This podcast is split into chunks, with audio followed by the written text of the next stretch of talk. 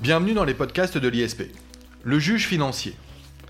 Le juge financier, entendu au sens de la Cour des comptes, des chambres régionales des comptes et de la Cour de discipline budgétaire et financière, est un juge administratif spécialisé. En tant que tel, il dispose évidemment d'une compétence d'attribution. Il lui revient notamment d'assurer le respect des règles budgétaires et de la comptabilité publique. Mais qui est ce juge méconnu de tous, y compris de la plupart des juristes, et notamment de votre serviteur? Pour répondre à cette question et pour nous présenter de manière générale le juge financier, je reçois aujourd'hui Nicolas Péot, enseignant à l'ISP. Nicolas Péot, bonjour. Bonjour Jacob Erebi. Nicolas Péot, on connaît le procureur financier, à tout le moins on pense le connaître parce qu'on en entend parler dans les médias, et nous, juristes, eh bien, nous avons souvent euh, affaire à, au procureur financier dans le cadre euh, de décisions, d'arrêts et autres jugements. On connaît euh, le parquet national financier, créé en décembre 2013, mais là, vous allez nous parler de quelque chose de différent. vous allez nous parler du juge financier, ça voudrait dire qu'il y a donc des juridictions strictement financières en droit français, et pourtant, j'avoue mes connaissances en la matière. Est-ce que vous pouvez nous éclairer, Nicolas Péot Bien volontiers. En fait, il y a trois grandes catégories euh, de, juges financiers ou de juridictions financières. D'abord, il y a la Cour des comptes, sans doute la plus connue, la Cour des comptes qui a été créée par Napoléon Ier en 1807, euh, qui est une juridiction euh, donc nationale et qui a plusieurs missions sur lesquelles on pourra, si vous le souhaitez, revenir après. ensuite, il y a des chambres régionales et territoriales des comptes et celles-ci sont beaucoup plus récentes dans notre histoire administrative et juridictionnelle, puisqu'elles ont été créées euh, en mars 1982, au moment des lois portant décentralisation, ce qu'on appelle les lois de fer. Hein. Et euh, ces chambres ont été créées parce que l'idée finalement du législateur, c'est de dire, d'un côté, on décentralise, donc on donne plus de compétences à des collectivités locales, de l'autre, il faut quand même être en mesure de les surveiller, d'où la mise en place d'une juridiction compétente sur un ressort territorialement bien défini, local, euh, donc chambre régionale ou chambre territoriale, les secondes visant plutôt des chambres ultramarines en fait. Et euh, Pardon Nicolas oui.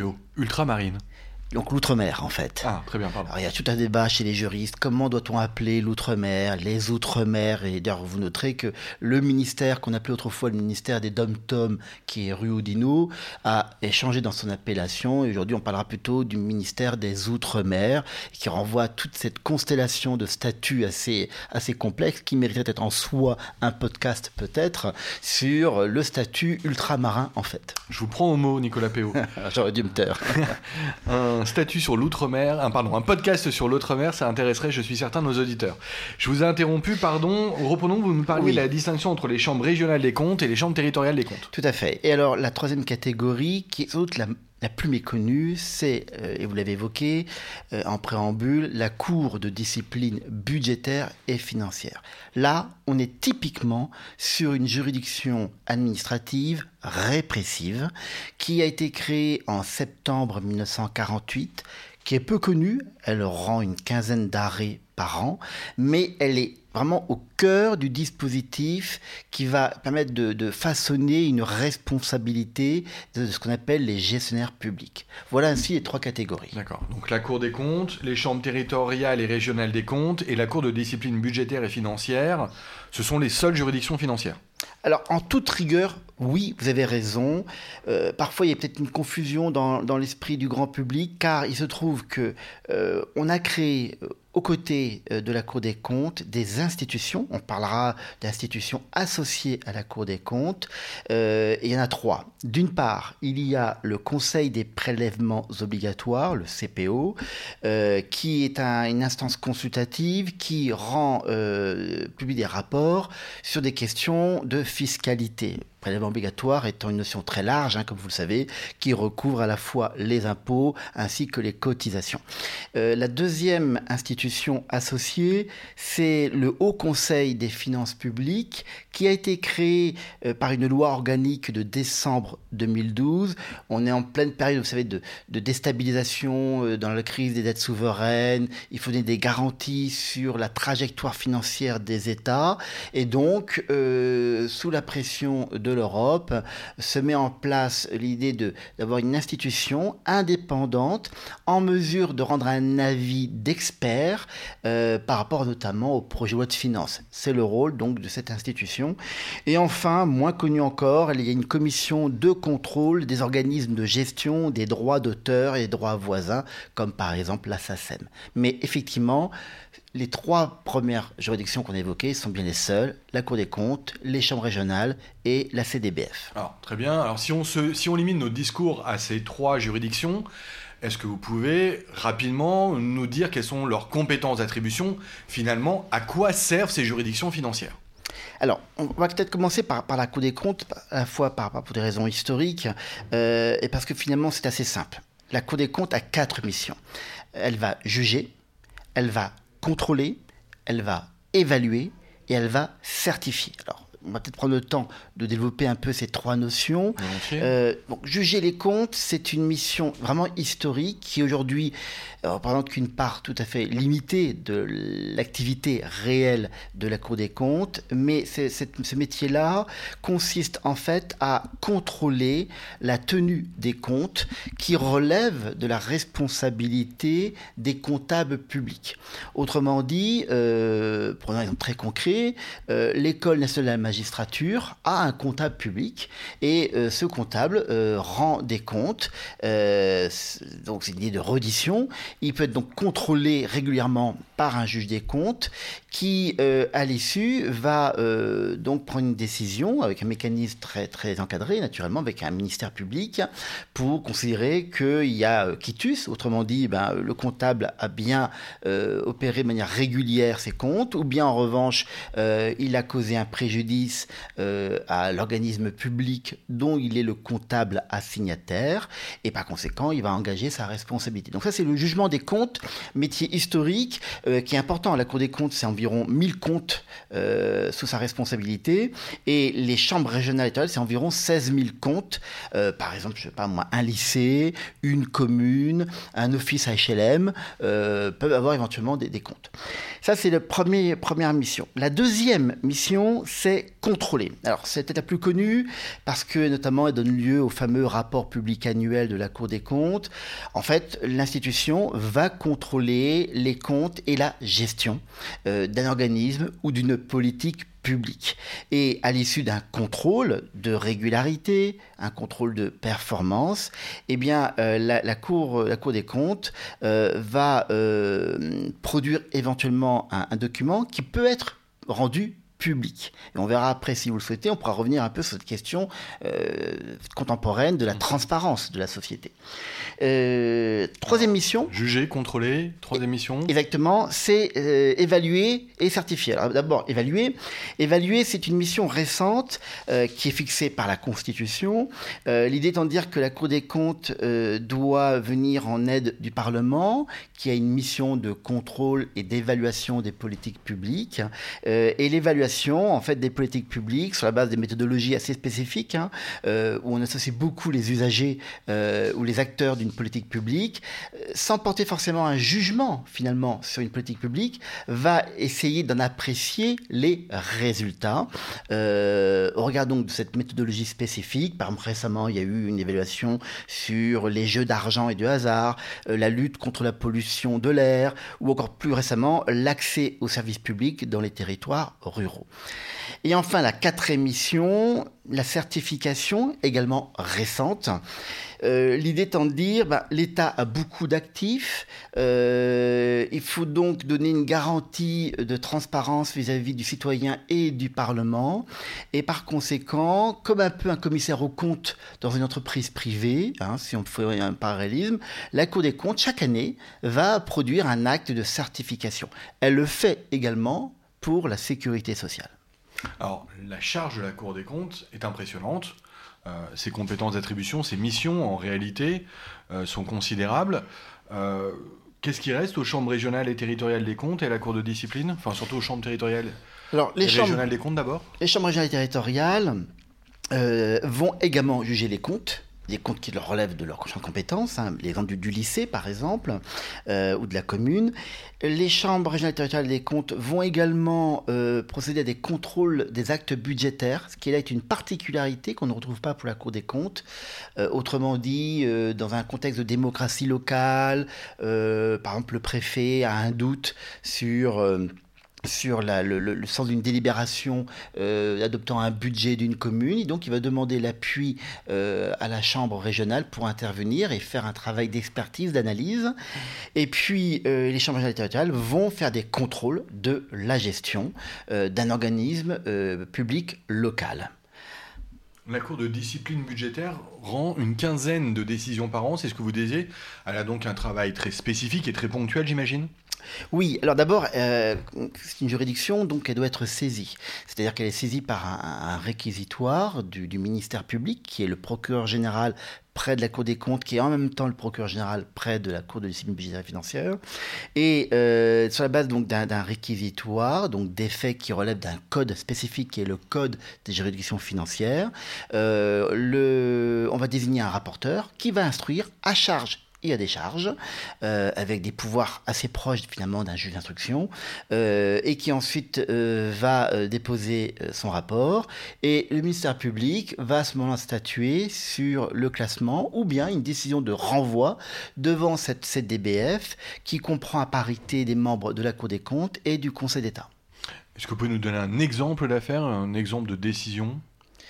Eh bien, euh, très, très récemment, le 4 juillet, la CDBF a rendu un arrêt sur euh, la gestion d'une chambre de commerce et d'industrie, celle de La Rochelle, euh, sur des problématiques d'accueil des compagnies low cost pour les aéroports, qui est un sujet assez sensible, naturellement, en termes d'attractivité territoire. et dans, dans, un passé un peu plus, plus lointain, elle s'est notamment prononcée classiquement sur des chambres d'agriculture, sur euh, des, des, filiales d'entreprises publiques, comme par exemple EDF. Donc elle a un champ assez large, avec euh, des, donc, des infractions bien sûr spécifiques, qui tournent autour en fait du respect de règles de l'emploi de l'argent public, euh, sur la base d'une procédure où le ministère public a un rôle vraiment important. D'accord. Alors, Je vous ai entendu, la Cour des comptes, les chambres territoriales et régionales des comptes, et comme la Cour de, et la Cour de discipline d'ailleurs, jugent. Euh, d'ailleurs, vous nous l'aviez dit, ce sont des juridictions financières, c'est même le sujet de ce podcast. Euh, qu'est-ce qui nous permet, au-delà du fait de la fonction de juger, de nous dire que ce sont des juridictions? Quelles sont, sont les caractéristiques? Alors c'est une question importante parce que effectivement, euh, au-delà d'un code, au-delà d'une robe, puisque ces magistrats endossent une, robe de magistrat et prêtent serment, euh, il y a d'abord des questions de valeur. Je, vois plusieurs valeurs assez caractéristiques qui intéresseront euh, ceux qui notamment se destinent à une carrière de magistrat judiciaire. D'abord la valeur de l'indépendance. c'est une institution pour la Cour des comptes dite de contrôle, enfin de contrôle euh, et nous avons des textes internationaux hein, qui euh, notamment de l'ONU qui tiennent à donner un statut spécifique à ces instituts supérieurs de contrôle qui sont un signe caractéristique de tout État moderne. Autrement dit le fait que l'État se voit contrôlé par un organisme extérieur qui donne des garanties euh, d'indépendance.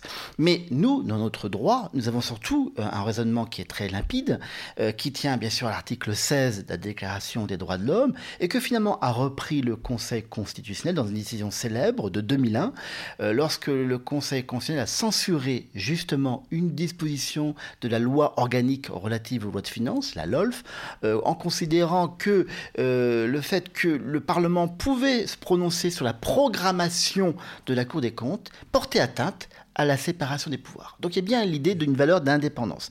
Ensuite, il y a une valeur de la contradiction contradiction en fait qui tient notamment à la méthode de travail puisque dans le cadre d'un contrôle une collégialité va, va, adopter une position provisoire et on va entendre ensuite les arguments euh, le maire d'une commune le, service d'un ministère, la direction d'un établissement public, euh, le conseil d'administration d'une entreprise publique qui vont s'exprimer. La collégialité va se réunir une seconde fois pour prendre acte ou non des arguments avancés au cours de la contradiction et à l'issue, arrêter une position définitive. Ça, c'est la deuxième valeur. Et la troisième valeur, bah, je l'ai un peu annoncé, c'est la collégialité. Autrement dit, il y a un travail fait par des rapporteurs, euh, magistrats, instructeurs ou autres, euh, mais à un moment donné, en fait, ça passe sous la, compétence, la responsabilité d'une collégialité, euh, avec des règles de quorum assez classiques, qui va prendre une position qui donc forcément ne, ne, va pas forcément suivre les propositions des rapporteurs. Et c'est cette collégialité-là qui s'exprime en fait. C'est donc bien l'institution qui s'exprime, d'où cette troisième valeur. Alors ça, c'est pour les valeurs. Après, en termes de statut, eh euh, il, y a, y, a, un statut euh, de, magistrat euh, qui, comme j'ai dit, donc donne lieu à, la prestation d'un serment. Pour la petite histoire, c'est en 2006 qu'on a modifié d'ailleurs le, le, contenu du serment en retirant le terme religieusement. Et c'est sur la base cet exemple-là que le serment des magistrats judiciaires a été changé en 2016.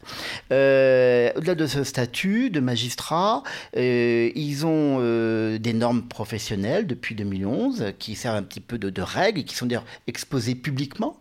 Autrement dit, lorsqu'on commence un contrôle, euh, l'entreprise publique, euh, l'administration va prendre connaissance des normes professionnelles et pouvoir s'assurer si ces magistrats respectent ces normes-là. Oui, ce qui fait le caractère juridictionnel ici, c'est les garanties qui sont données. Finalement, c'est une qualification juridictionnelle à rebours au-delà de la mission de juger que l'on retrouve effectivement au travers des valeurs et, comme on l'a dit, des garanties C'est ça. Mais alors, le juge financier est un juge si euh, on l'entend en tant que tel, on s'attend logiquement à des actions en responsabilité et des conséquences euh, à ces actions, l'engagement d'une responsabilité. Qu'en est-il? Alors, là, c'est un peu plus compliqué, je crois. Euh, il y a en fait plusieurs formes de responsabilité. Euh, je dirais que le, plus simple, ce sont les responsabilités au sens juridictionnel. Il y en a deux principalement. D'une part, celle du comptable public. On a évoqué tout à l'heure la mission de juger les comptes. Or, les comptables publics ont un statut très particulier. Ce sont des agents publics euh, avec leur régime classique de responsabilité administrative. Mais ils ont également, en plus, une responsabilité dite personnelle et pécuniaire. Autrement dit, s'ils ont commis des irrégularités euh, et qui donnent lieu à des préjudices, ils vont voir leur responsabilité être engagée et vont devoir donc finalement, de manière assez, assez simple, payer de leur poche. Ça, c'est une première forme de responsabilité, mais qui touche donc à une mission spécifique de juger les comptes. Ensuite, on évoquait tout à l'heure ensemble la CDBF. Et eh bien là, c'est la responsabilité euh, des gestionnaires publics qui vont être attraits devant cette juridiction euh, répressive. Euh, et là, c'est donc une sanction sous forme d'amende, euh, avec éventuellement publication de l'arrêt au journal officiel de la République. Hein. ça, c'est deuxième forme.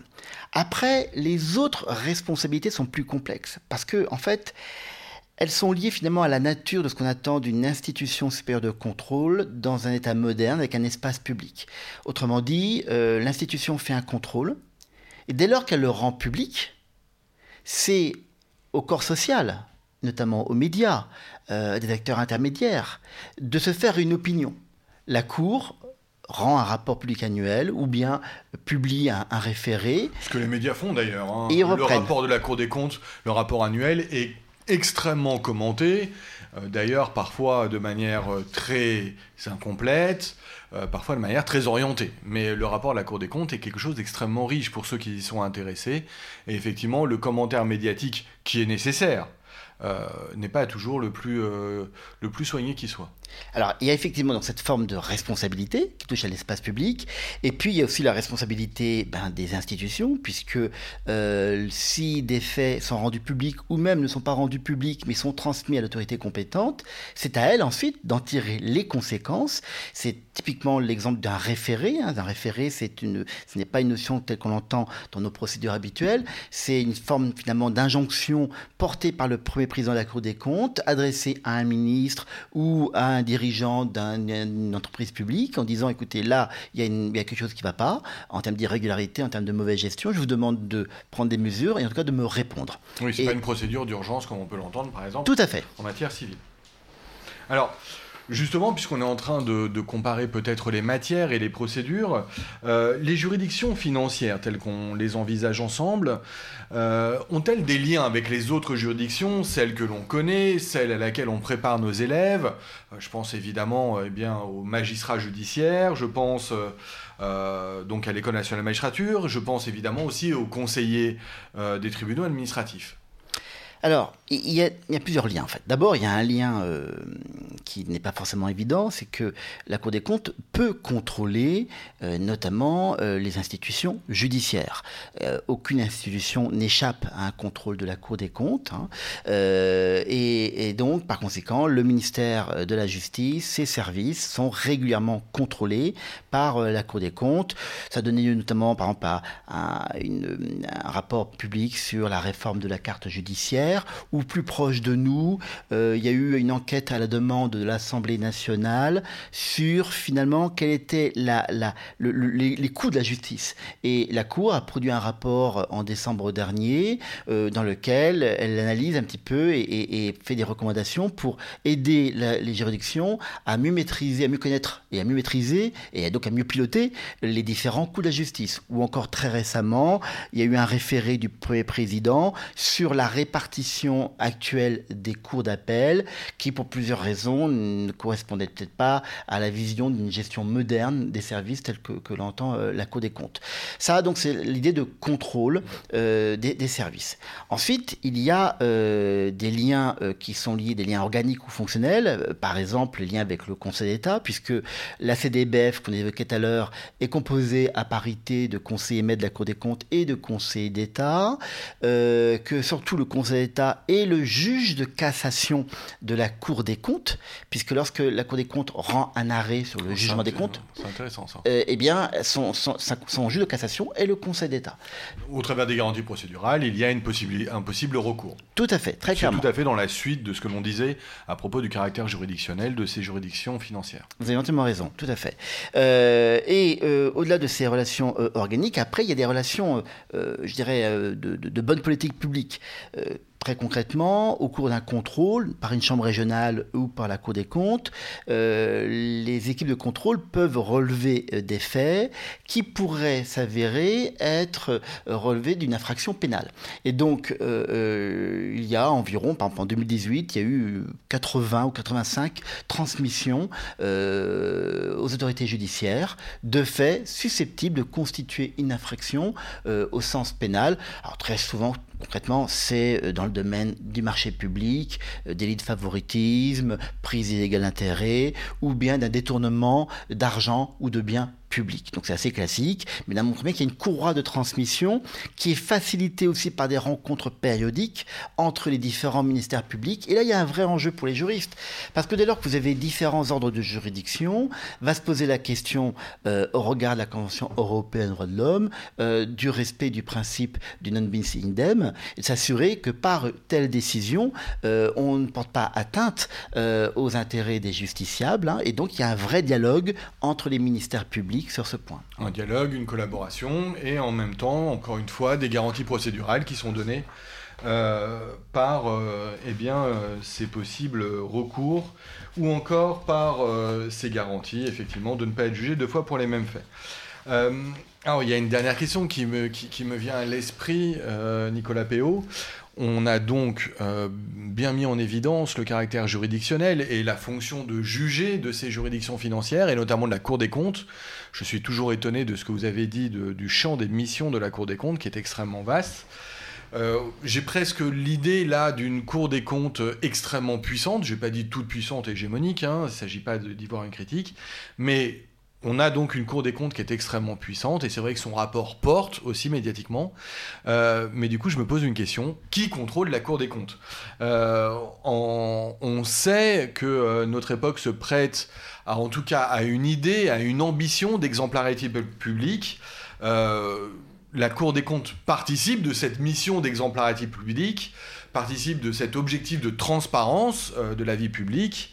Euh, mais qui contrôle la Cour des comptes Est-ce que bah, cette transparence ne doit pas aussi s'imposer donc à cette juridiction?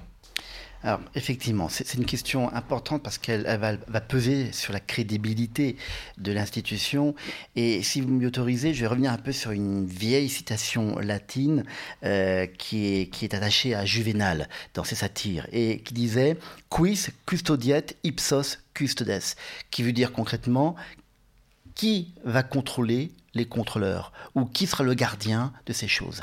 Et euh, c'est d'ailleurs cette euh, satire euh, qui remonte à l'époque romaine, donc se pose la question d'une sorte de, de, mesure de contrôle, est-ce qu'il est interne ou est-ce qu'il est externe? Alors dans le cas de la Cour des comptes, il est les deux. D'abord, nous sommes dans un régime démocratique, donc le budget annuel de la Cour des comptes, il est voté par le Parlement. Certes, il est symboliquement rattaché à une mission vraiment spécifique qui regroupe les du Conseil d'État et des autres juridictions administratives, ainsi que celle des juridictions financières. Mais c'est une mission qui est soumise au contrôle et au vote du Parlement. Donc ça, c'est le premier contrôle. Il est donc démocratique par le biais de la représentation nationale. Ensuite, techniquement, bah, comme tout budget euh, d'argent public de l'État, il y a un contrôleur budgétaire euh, qui relève du ministère des Finances et qui est en mesure de relever ou non des irrégularités et donc de, mettre un obstacle au paiement si tel était le cas. Euh, troisième chose, comme toute institution moderne, eh bien, la Cour des comptes s'est dotée de dispositifs de contrôle interne et de dite interne. Mais dans son cas précis, elle l'a renforcé, euh, ce qui n'est pas le cas dans les autres administrations hein, ou autres juridictions, par le recours systématique à un cabinet d'experts comptables pour euh, avoir un autre contrôle différent, euh, qui vient donc de la logique un peu privée, si vous voulez. Et pour terminer, eh bien, la Cour des comptes se soumet à ce qu'on appelle dans notre jargon une revue des pairs.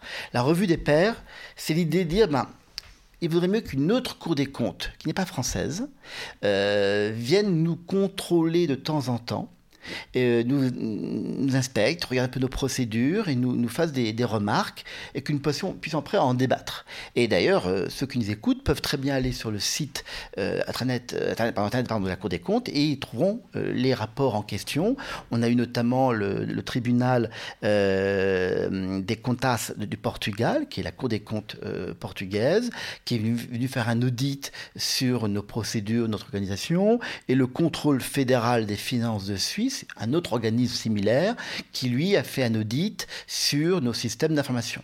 Donc, on, se livre, si vous voulez, à un regard extérieur, en espérant que cette multiplication de contrôles de différentes natures, hein, démocratiques, techniques ou externes, sont nature à rassurer finalement le citoyen euh, en attente d'une institution capable d'intervenir dans le débat public. Merci Nicolas Péot. Merci pour cette découverte des juridictions financières. Euh, merci pour cette découverte notamment des missions principales de la Cour des comptes. Euh, à la fois garante d'une certaine exemplarité, ah, exemplarité, pardon, mais aussi euh, évidemment objet de cette exemplarité. Nicolas Péot, je vous ai entendu tout à l'heure et je réitère, nos éditeurs vous attendront très prochainement sur un podcast sur les Outre-mer. Nicolas Péot, merci et au revoir à tous. Au revoir à tous.